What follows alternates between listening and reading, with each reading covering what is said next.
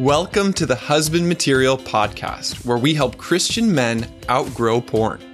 Why? So you can change your brain, heal your heart, and save your relationship. My name is Drew Boa, and I'm here to show you how. Let's go. Today, I am hanging out again with Dr. Eddie Capparucci. Welcome back, Eddie.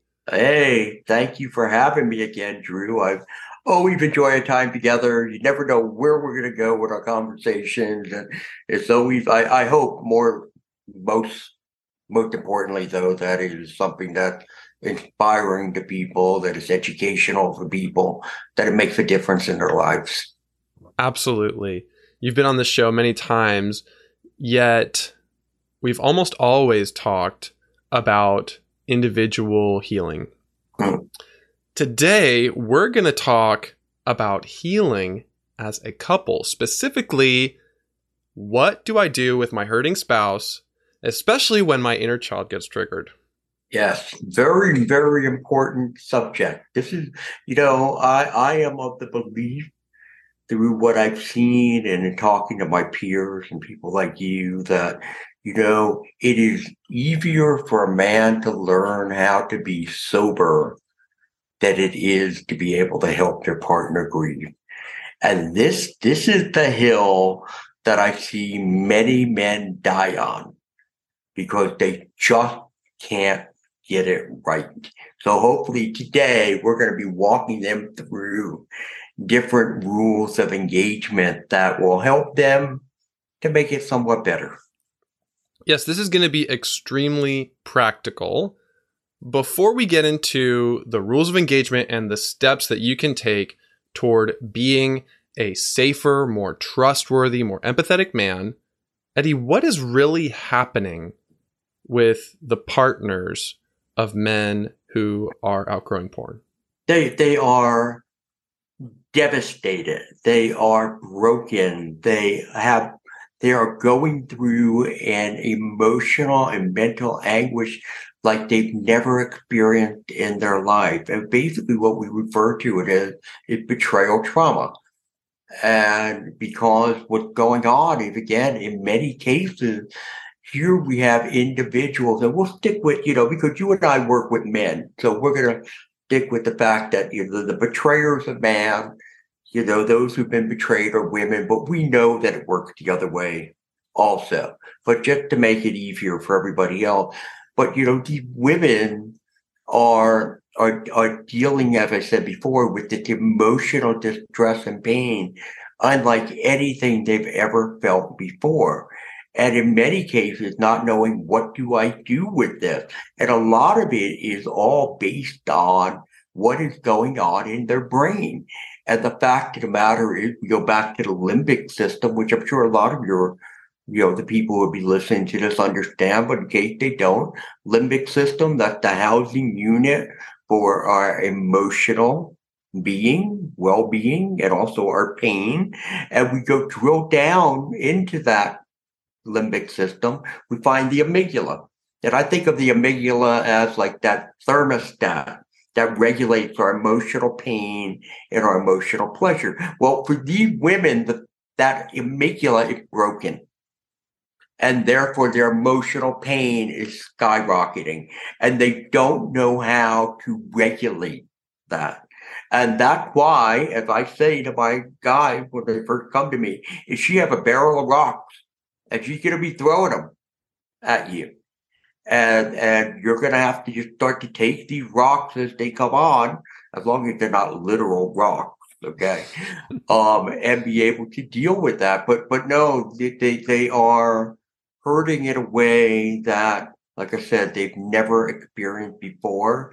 It's not that they want to feel this. It's not, they just don't know how to manage it and deal with it. And even through all the work they may do with a counselor, it takes time to heal. And, you know, people put time frames on it anywhere from 18 months to, you know, three years. But you know what? Everybody's different. Everybody's different. And, and you also have to factor in, you know what? It's not just this pain, not just this betrayal, but did they have betrayals in the past also? So therefore now maybe the two worlds are blending together. And I've want my wife in working with betrayal, betrayed partners, she had to pull those worlds apart hmm and put let put that pain back here where it belongs and let's focus on this. Yeah. Dr. Sheri Keffer calls it trauma squared Yeah. Because there's the trauma of what's happening in the present with my partner who is using porn or he's not using porn, but he was. And so I'm dealing with all of the emotions of Right. try, trying to deal with that, plus trauma from the past that might be triggered by what's happening right now. Exactly. He exacerbates it. Exacerbate what's going on today. For example, there might be a woman whose father struggled with pornography, or maybe he left the family Mhm. when she was young. Right. Or maybe they were married once before and that husband was unfaithful. Yeah. Okay. And now remarried and I'm dealing with the same circumstance once again. And this is not to say that it's her problem. No, not at all. It is definitely not her problem. What it, what we're saying is that it makes the current problem more difficult to manage. Yeah, it has nothing to do. So you guys out there, if you're thinking, "Oh, that's cute," you have your past trauma, and that's what. Make, no, sorry, toss that in the trash can. That is not correct. It has nothing to do with it. All we're saying is that it can take a bad situation and it can make it worse. That's all. So when you are in the situation where your girlfriend, fiance, or wife is throwing rocks at you, she's hurting, and she's turning towards you in this hurt. Um, what can we actually do to help her? You know, you know what, Drew? One, one thing I think is really important before we start going into these uh, different things uh, that we're going to talk about is men need to understand that when their significant other is, I call it grieving. Okay. It doesn't look like grieving, but that's what it is. It's grieving. When they're grieving, they're actually healing. They're actually healing. And that's very important to understand because if you start to shut down that grieving process by either getting very aggressive or withdrawing from them, what you've done is you've just kicked the can down the road and you haven't helped the healing process at all. So you're saying they actually need to throw the rocks. They need to throw the rocks. Yes, absolutely. They need to throw the rock. to express anger. and frustration and sense of you know feeling that i'm not good enough i'm inadequate you know, how could you do this to us remember one of the biggest things that they're dealing with is this idea of the world i thought i lived in didn't exist right my world is, is a facade it's a facade and then they, and then what they do is they start going back over the different parts of their relationship and start to match it up with what was going on with betrayal. And they start saying, Oh my God, I had a baby and you went home and watched pornography and masturbated that night? How could you do something like that? So see, that's the thing is if reality, they don't know what is reality anymore. Yeah. It's like the Matrix. I never, Joe, I have to tell you, Drew, I never quite thought of it as the Matrix, but I could understand where you're coming from. Yeah, it's like I thought I had a husband who was keeping his wedding vows to me hmm publicly and privately, and all of that was fake. Right. And it's not to say that the entire relationship was fake, but there was a part that was always kept in the basement. It Hidden from feel it feels that way to them. if you, that's why as they continue to go into their healing, they start to then separate and say, no, this was real. Yes, that was a good, a good, um, experience that we have. All of that, they start to see that. But at this point, it feels like it's all, as I said before, a facade. Yeah. That's a really good point. I try to make them every once in a while. so here's what we're going to do today we're going to go through some different rules and guidelines for what to do when your partner is grieving. In other words, when she feels like she's going crazy and she's expressing frustration, possibly shame, possibly questioning reality, and maybe even attacking you. Like, what do you do in those moments? We're going to go through some different rules. And then at the upcoming conference, the Porn Free Man on January 6th and 7th, Eddie and I are going to do some role playing. Who we only we we have no idea how that's all going to turn out, but we are yeah. going to be doing that. Yes. Yeah. So I'm going to be role playing the hurting spouse, and Eddie is going to be role playing the betrayer. Yeah. I may or may not be wearing a wig or a costume in order to make it uh, seem a little bit more realistic. And it's going to be like a practice round. It's going to be like, hey, let's practice so that when game time comes, you're ready. And, and we've gone over the place. And that is so important. I teach my men that all the time. You have to practice. You, after a while, you start to understand what the pattern that plays out when she's grieving. You owe it to yourself to be able to prepare yourself for that. But again, if you just go into the trenches not prepared, I mean, who knows what could happen? There could be carnage. Yeah. So we're gonna run. We're gonna run through these real briefly right now, and we'll be talking about them a lot more in depth during our conference. Correct? Yes. So let's talk about rule number one: no explaining. Yeah, no explaining. I actually wrote a column about this a couple years ago. If somebody wants to go see it, they can find it on my uh, my blog site, sexuallypuremen.com.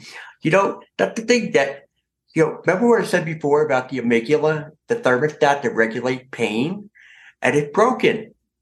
So therefore, in many cases, you know, a wife, um, a you know, fiance, it, it so upset and she's trying to go through all the details and she may not get the facts right. She may get some something wrong. Well, well, you know, I I know that you've been watching porn for so long, or I know that you were engaged in a relationship with her, and and she just has some facts that are wrong. That is not the time to be explaining to her, "Oh, honey, you're wrong."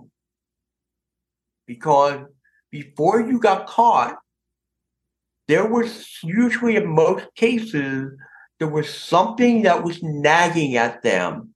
There's something wrong here. There's something wrong in this relationship. There's something off with him.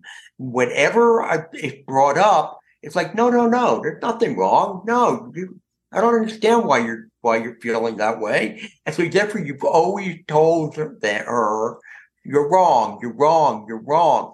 So can you imagine now she knows, oh, I wasn't wrong. And here you are in the midst of this conversation and you start saying, oh, guess what? You're wrong.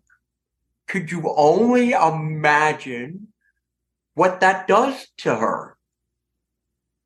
I mean, you're talking once again about, about taking a fire and throwing gas on it. So therefore, you trying to rationalize at the time when their brain is on fire, and ladies, I say that in a very loving, caring way, but your brain is on fire, and he trying to rationalize with you, it doesn't work. Yeah. So therefore, no explaining. No explaining. And you might not use the words you're wrong. You might say, No. well, actually, it was only three times, or it didn't happen after a certain point. That's right. But the Right, message you she hears is, "You're trying to correct me." Yeah, right. She hears, she hears, you're telling me I'm wrong. You're right. In most cases, I mean, I would hope that men are not sitting there saying you're wrong. Yeah. Although I know it's happened. Uh, but that, yo, you're right. It's an indirect message that you're delivering. Mhm. Yeah. Yeah. So whenever we try to jump in and make a slight correction, even if it's out of a good intention to help her get the facts straight, maybe maybe you're wanting to help her like actually see it clearly. Yeah. Um but it's not helpful. So that's why rule number 1 is no explaining and rule number 2 is no surprises. No surprises. I've seen this thing come back and bite people constantly. I'll give you one example. Um, a guy he wanted he he felt like he, his wife was not doing a good enough job and trying to save up enough money that they could pay their car off.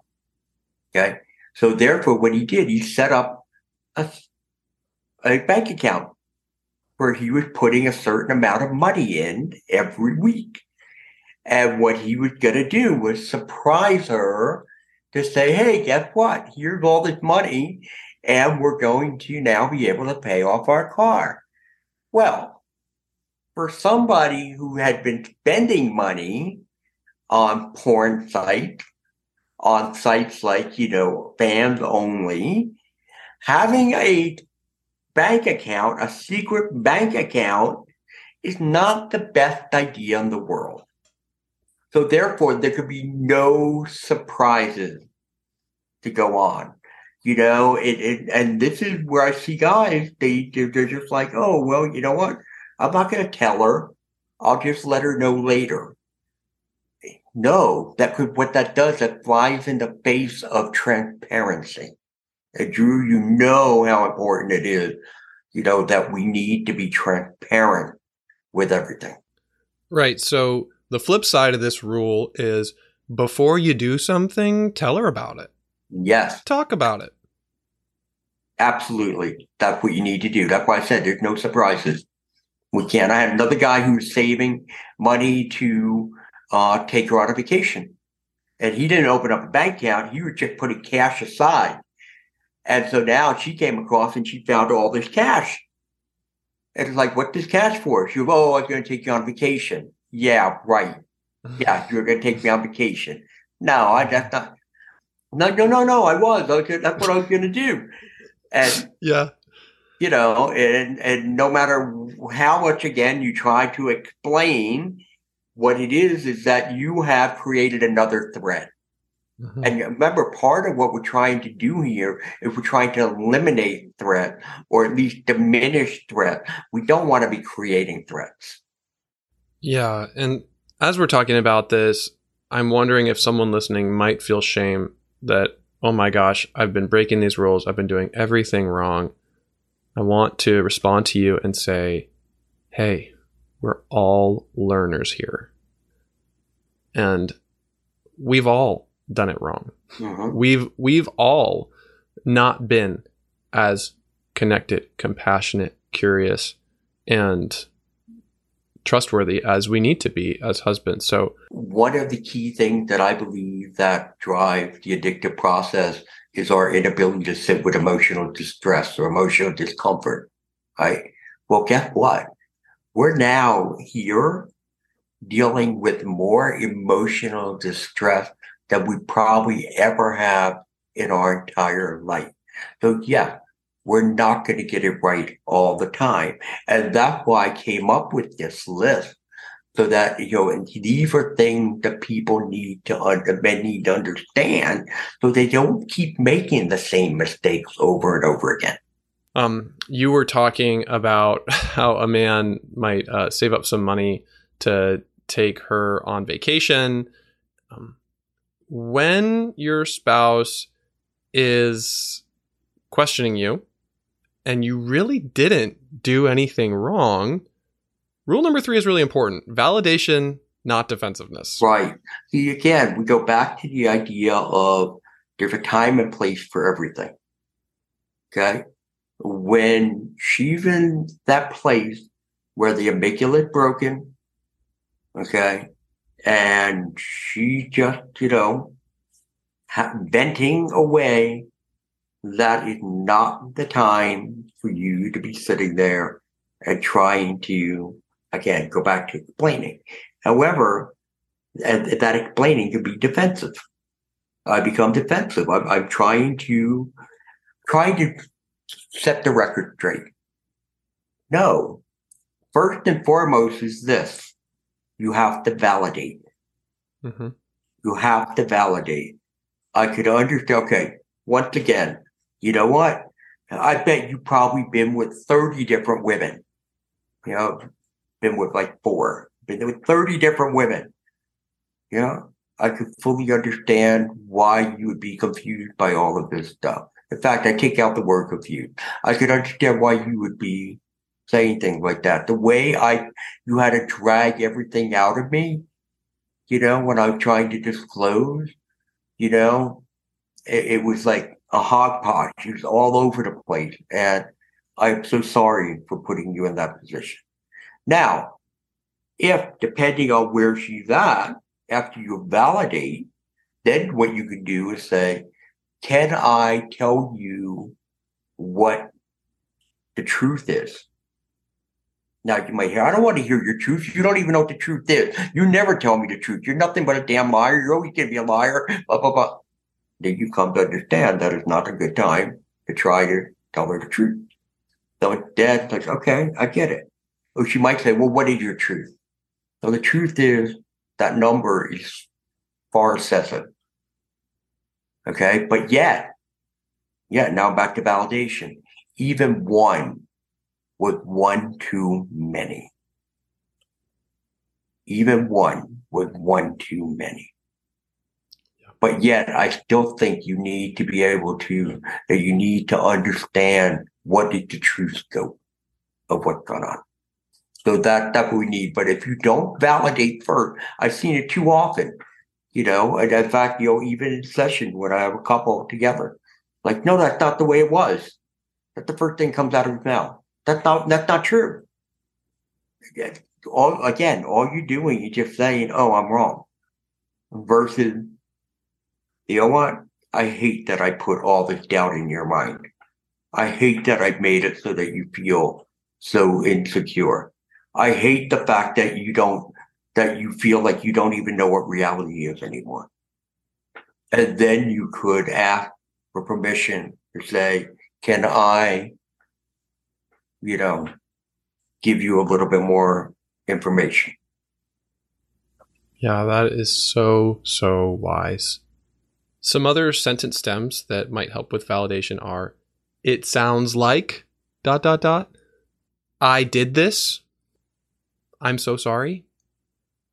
the one thing about sorry, you got to watch how often you use sorry. Yeah. Because after a while, they get tired of sorry. Sorry. Because that would look, I say, I'm sorry. I'm just sorry. But and that's why I say, you know what? I hate that I put you in this spot. You don't deserve to be here. You don't deserve to go through what you're going through. There's other ways. And that's why that part of we go back to prep, prepping ourselves. Sit there and write down what are some validation statements? Not that we're going to be robots throwing them out, but it's the fact that, oh, let me think of other ways that I can communicate that I understand her pain. And my favorite validation statement is that makes sense. If you use that one, you got to make sure that you can back it up. That's true. Absolutely. Absolutely. But hopefully you can back up all this stuff. And I know that's another big problem that many guys, the emotionally undeveloped man, really can't think on his feet. That becomes a little bit difficult. And that's when I go back to prepping. Okay. I know the way this argument goes. We've been in it numerous times before. How will I respond? And how will I not respond? You got to have the game plan. You know, you watch a football game and the coach has got that big thing there and he has all the different plays mapped out. You have to have the same thing there too. And when we find ourselves breaking one of these rules, treat it like feedback, not failure. feedback so we can learn and grow. Absolutely. Absolutely. I appreciate you coming out there and talking about the shame factor because that's important. We're trying to develop confidence.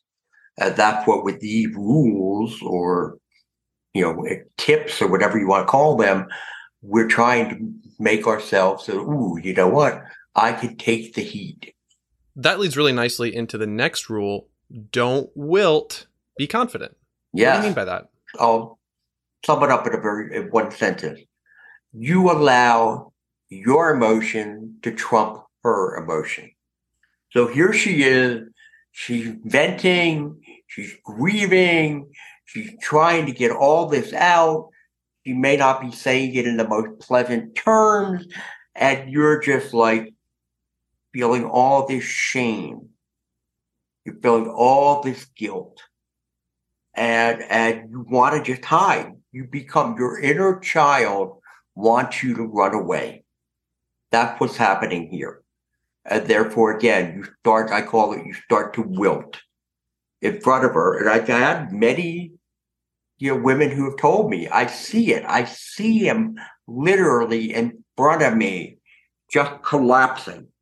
Looking at the floor, posture yeah, slumps down. Right. Saying nothing. Saying nothing. Eyes and, go to a faraway place. And so now, now they're once again, they are left feeling alone and abandoned. I'm trying to sit here and have this dialogue with you, which again may not be an easy dialogue. It actually may be very contemptuous. Okay. But yet we just collapse. And instead, what we need is confidence. So, so the question then becomes, well, how do you get confidence in the middle of all of this? Well, you know what? I'm doing all my work of doing everything I need to do to change. I'm learning about my inner child and how that kid, you know, had been managing and running the show for a long, long time. I have been sober. Okay. And, and I've been faithful, whatever it may be. You know what? Yes, I still probably make some mistakes, but that's okay. We all make mistakes. But my heart is in the right place. And I know moving forward, I'm committed to honoring my wife and or my marriage. So with that, we can have confidence. And even if you are struggling maybe with your sobriety, but again, as long as you like, if something happens and it's like, but you know what? I'm getting back on the wagon again. I'm jumping back in. I'm not going to quit. I'm going to do it until I get it right. Again, that confidence that you have. Confidence in understanding I'm learning so much about myself and I'm learning so much about all these different tools that I can have, such as the one we're talking about here today, that I can feel better about myself. Now, confidence is not arrogance. Confidence is not cockiness. Confidence is just, you know what? I'm here. I'm here, and yes, you just hit me across the face but with a two by four. You know, I understand why you why you're feeling that way. I get it. I'm sorry that I created this dark place that you're in, but I'm here. Another really helpful reframe so that we can be confident is her reaction has nothing to do with who I am. Her reaction has to do with what I've done. Her reaction has to do with what has happened to her. But it doesn't say anything about who I am. I yes. am God's beloved son. Right. In me, he is well pleased. Period. That's who I am. And because that's true, I can show up with her. Right. That's why, you know, I talk about a lot of, you know, we do not wear the label porn addict, sex addict. The label, I am the prince of the king.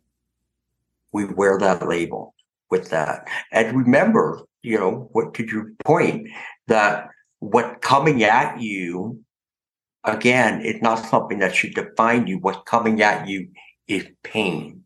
And we'll be talking about that later on too. Yeah. That's what it is. It's about pain. Yeah. I like the way you just said that. What's coming at you does not define you. It can refine you, but it doesn't define you. True. Definitely refine you. Yeah.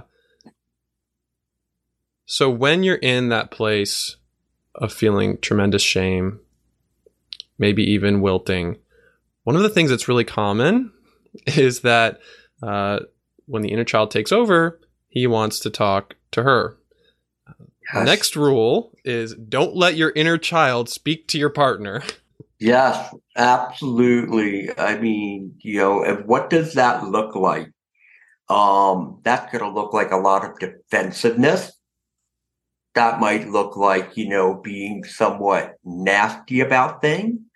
That could be like, no, you are wrong. You don't know. You you're taking this thing and you're exaggerating and you're blowing it out of proportion. You're making too big a deal out of it. I mean, you wind up talking to her like an adolescent or a teenager who's sitting there saying, This is not fair. This isn't fair. Well, guess what? What she's going through isn't fair. No, so your inner child should never, ever be allowed to speak to your partner. The inner child needs to be able to be put over his place to be able to say, look, I got this. We don't have to resort to, again, adolescent thinking, what I feel. Instead, we're going to turn it over to rational thinking and what is real. Okay. I feel this. I feel like I'm being attacked. I feel like I'm being, you know, slaughtered over here. What's reality? Mm-hmm. Reality is her pain. So your inner child might become aggressive, might Oh. go into attack mode. My inner child personally might have a different reaction of becoming so deflated Mhm. and maybe becoming apathetic. but see, that's when we go back to don't wilt. Yeah. Right? Exactly. Yeah, you gotta all of these, in every one of these, you're gonna see the inner child. Yeah, that's very true. So another way it could look like is, well, maybe we should just get divorced. For a man who struggles with same-sex attraction, maybe I should just go to the gay lifestyle. hmm What are we doing? Running away. You're running away. And that's what the inner child will do because it's like, remember, what does your inner child want? You want comfort. Well, guess what? This is not a very comfortable situation. It's not. And, and, and, and one, he doesn't have, he can't have you running off to engage in your, you know, the behaviors you were engaging with before because you stopped doing that. So now it's like, he's like, well, what else do we do? Well, let's just get the hell out of here. Yeah. Let's just exit. Let's get divorced. Let's go to the gay lifestyle, whatever, whatever it may be. But I just want out of here. Yeah. Another way the inner child might talk to your partner would be saying things like, You're right. I really am a horrible person. I should just never try again. hmm Right. Again, we're giving up. We're just giving up. And, and we give in to the kid. And we can't. Because again, what's missing here? Confidence. Confidence is missing. And yes, you know what? I'm I'm not trying to make this to seem like, oh guys, just follow this, it'll be so easy. No, there's gonna be days when it's, it's difficult. There's gonna be days when you are feeling some of the things that we're talking about here. But guess what? That's when you have your support group that you reach out to and say, I gotta tell you, boy, she's making me feel like I am just garbage. You're making me feel like I am garbage right now, that I am worthless, that I can do nothing right. And you have your support team that helps to build you back up. Yes. And we've had a few comments from husband material men saying that they feel a tension between wanting to connect with men in this community for support and then their spouse being uncomfortable with that. So your spouse might have concerns about you getting the support you need with certain communities of men. And we're going to address that at the conference too. One really helpful reframe for speaking to your partner and not letting your inner child take the microphone is a skill that I learned from internal family systems called speaking for rather than speaking from. So, speaking from a part that's frustrated would be saying something like, You're controlling every little thing I do. That would be speaking from the part of me that feels controlled. If I speak for that part, I might say, Part of me is feeling frustrated and feeling controlled. Mm-hmm. So now I look at that, and you're right. That that the internal family system, which is part of our inner child work. But the other thing you look at is that's emotionally focused therapy, which basically what it is, if I'm not talking about the stuff, I feel controlled. Instead, I'm feeling about talking about how I feel about being controlled. Mm-hmm. And that is very, very different way of communicating because it's very difficult for someone to get angry and upset if you're sharing your emotions about something versus instead you're wagging your finger when you talk about the stuff to them. Yeah, it might seem like a slight shift, but it's actually a world of difference. And it creates this cushion between you and your partner. Yeah. So that it, it is night and day, Drew. As you well know, it is night and day. And one of the benefits of this is that it allows you to be vulnerable without continuing to pour gas on the fire. yeah, exactly. Now, you know, again, vulnerability for most men who are in this position. And again, just remember the other big issue that we have here with all of this is that many of these men are emotionally undeveloped. Okay. So therefore being vulnerable, ooh, vulnerable is a dirty word. It's not something I can't do that. I don't know how to do that. So therefore, there's also the idea of why you learn these skill sets, but also learning how to, again, be emotionally developed. And as you well know, that's part of that, you know, my latest book of, you know, why men struggle to love. Yeah, that book is really, really good. So I'm going to put it, link to it in the show notes. Thank you. And you're welcome. Some of you guys might be feeling like, well, I want to be vulnerable with her, but every time I do, it makes it worse. Or every time I'm vulnerable with her, I just hurt her more or she hurts me more. Using some of these skills from IFS and EFT and we're, we're going to be talking about at the conference will allow you to be vulnerable and safer at the same time. Yeah. And you know, you know what you're really talking about there, Drew, with all that fear? It's the fear. And you got to learn how to hold on to that fear and move forward dis- despite the fear. No, you may not get you may not get it right. You may not that time. But still that should not preclude you from doing it again. Yes.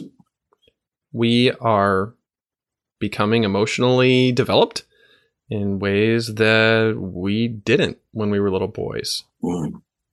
And when we do, we can follow rule number six see her pain. Yeah, this is a big one. This is a huge uh, rule. And the reason being is because what we basically see, remember, the amygdala is broken, the our brain is on fire. So what do we see? We see hostility. It's hostility that we see. We see anger. We see contempt. You know, we we see just rage there's sometimes we see what you know. Some people would say we see crazy. That's what we see, and that's extremely frightening, especially for somebody who doesn't know how to sit with emotional pain and discomfort. So, what are we going to do? We're either going to get aggressive to try to shut it down. We're going to withdraw to try to shut it down. We're going to try to minimize it to shut it down. But what the key? The kid is saying, shut that down. If you, as you've been using the word reframe, I'm not looking at hostility. What I'm seeing is the depth of her pain and her anguish. And if you stay there and and again, not always easy to stay there when somebody's sitting there and saying, you're just a little blankety blank, blank, blank, blank, blank, blank. Pain. You know, versus, oh, how could she talk to me like that? That's not good. Or wilting, right? Instead, I see pain. Because if you continue to see pain, you will be able to start to be able to develop tools such as empathy, attunement, which are very valuable and much needed. Yeah. That seems like it goes right into the next rule walk into the fire. Yeah. Walk to the fire is something I came up with probably about five years ago. And probably one of the tools that, you know, many men are now uh, aware of. And that walking to the fire is used during those periods of time when the amygdala thermostat seems to start to set again. Okay. It's like, oh, things have kind of mellowed out. We've had a few good days. Maybe it's over. Maybe this is done. No, that is not the approach that we take. The emotionally developed man does not go there. Instead, what the emotionally developed, uh, emotionally developed man does is go to your wife and say, honey, you know what? I could tell over the last couple days that your mood has been lighter. However, I would imagine that the pain I've caused you is still there. Would you like to talk to me about that? I know there's guys who probably saying, turning this thing off right now. Are you are you insane?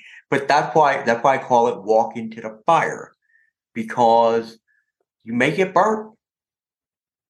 You make it burnt. And, and I know I, I ran a men's group a, a few months ago, and I had a guy who did this, and you know he uh, and his wife looked at him and said, "Excuse me." What, what, I'm sorry, what are you asking me? I'm asking you if you want to talk about the pain that I caused you. And she was like, wow. Yeah, you know what? I would like to do that. And that conversation was very, very smooth. He did not get burned. But again, I can't guarantee that it's going to happen. But women appreciate this.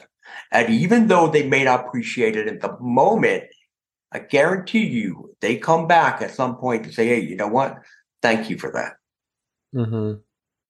When you can not only see her pain in the moment, when she seems to not be in pain, check in with her and move toward the pain when it's not even coming at you. Wow. What a difference that would make. Right. That's right. But it seems counterintuitive. It's like, why would I do that? Drew, all of this is counter. all of it is. I mean, for us. Yeah.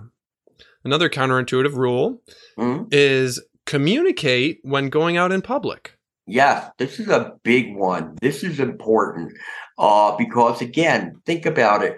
You know, the one thing is that the sense of security has been taken away from these women, and therefore they do not feel safe and and it, very often everything is a threat. All women are threats, when in reality, no, that's not the case.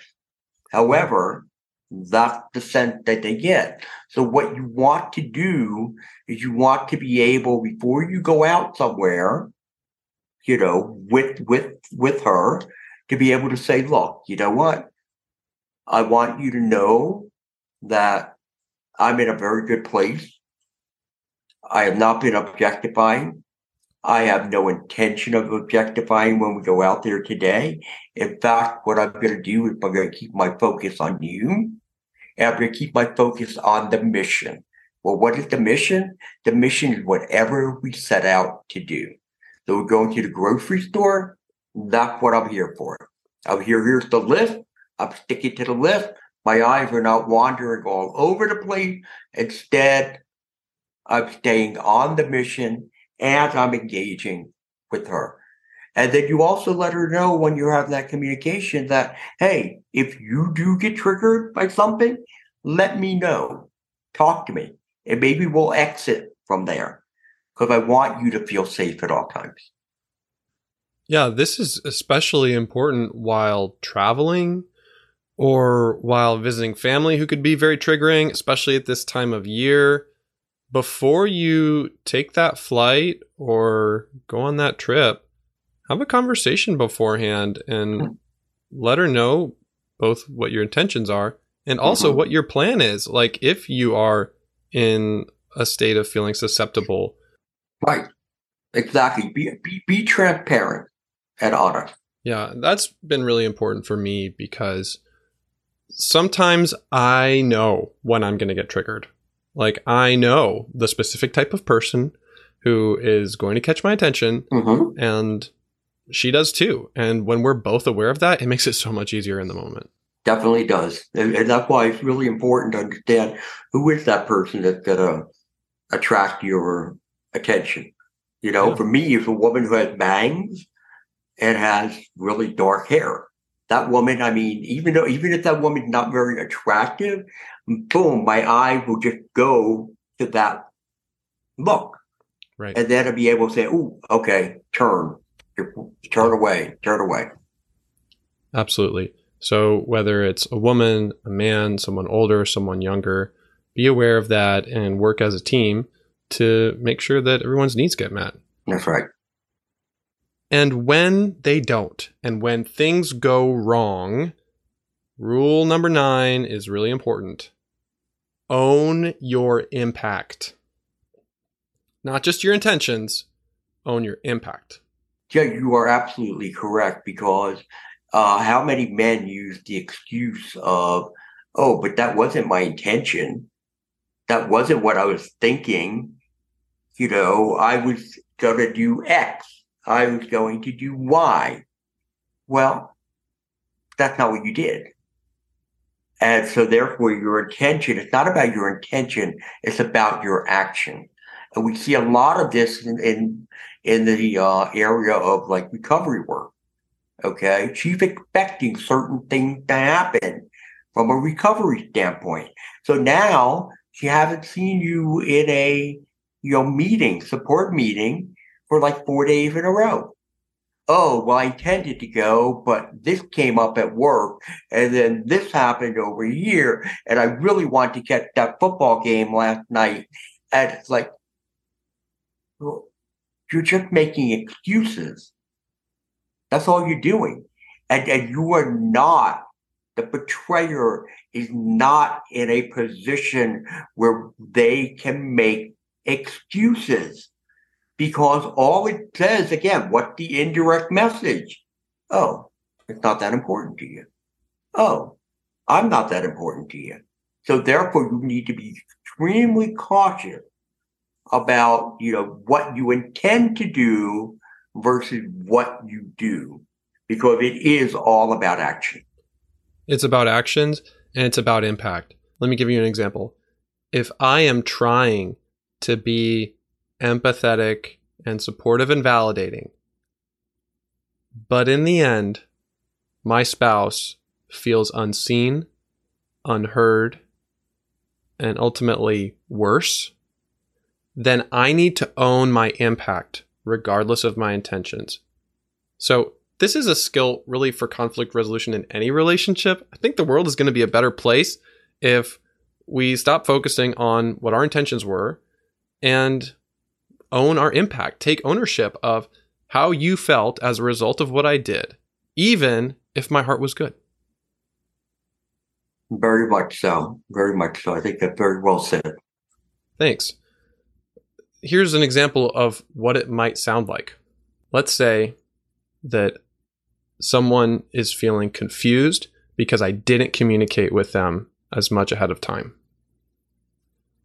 I can say, Hey, it sounds like you're feeling confused.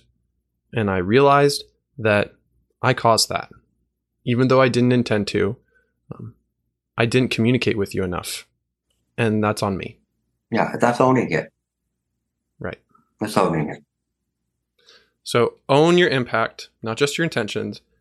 And our last rule, number 10, is prepare yourself every morning. Right. We started talking a little bit about this before. And because, because preparation, I can't wait to get in the trenches to be ready to deal with these issues in a right, in, a, in the right way, in a healthy way. So therefore, every morning you wake up and it's like, okay, you know what? I don't know what today is going to bring. I don't know if it's going to be a good day. I don't know whether it's going to be a bad day. However, I'm prepared. And I'm prepared because one, I'm going to see her pain. I'm prepared because two, I felt confident about what's going on. You know, I do not, I'm not going to do any explanations here with her. I'm going to keep the lines of communication open. Okay. I'm going to make sure that I am focused on honoring my wife, honoring my marriage, and honoring God. So therefore, I set out to do the right thing always. And you may need to tell yourself that two, three times during the course of the day, maybe even, you know, eight times during the course of the day. But as long as you continue to do that, how am I going to react when she is now, you know, the amygdala is broken again? Okay, I'm going to see her pain, right? I'm not going to, I'm going to validate her. You know, I'm not going to be defensive. I'm not going to explain things. And that's where I'm going to be as I move forward. Okay. So, guys, now you have a little bit of a playbook here. Some strategies you can use the next time your partner is grieving and hurting and throwing rocks at you. Eddie, what is your favorite thing about seeing men learn these skills? I think the, the thing that um, excites me the most is watching the evolution of these boy like men becoming real men. Okay. They, they're, again, they are, you know, 14 year old walking around in male body, grown body. And to, to watch them now develop where they learn how to be empathetic. They learn to validate. They learn to attune. They learn to trust. They learn how to be vulnerable. You know, they learn how to see that pain versus getting defensive about things. And again, to watch all of that, you know, manifest the transformation that takes place, it is just heartwarming for me. Yes. It's amazing. And we are going to actually practice this stuff in real time at the start of the year at the Porn Free Man conference. Eddie will be leading our session on how do I deal with my hurting spouse. And as we said before, this will be very dynamic. It'll be role playing. You won't want to miss this. And I don't know. I, I may want to miss it. I don't know what it's going to look like. I have no idea what this is going to take us. Yeah, it's going to be an adventure and it's going to be very interactive. So, you guys who attend are going to get a chance to practice responding and submitting your responses to what your partner might be doing. And Eddie is going to give you a grade. He's going to give you some feedback on how you're doing. That's right. I can't wait to do that. You know, I used to be a uh, college professor also. So I have experience in this. So I'm looking forward to getting back into that teaching mode again. Yeah, it's going to be fun and it's going to be powerful. So you can register for this at thepornfreeman.com. And always remember, you are God's beloved son. In you, he is well pleased.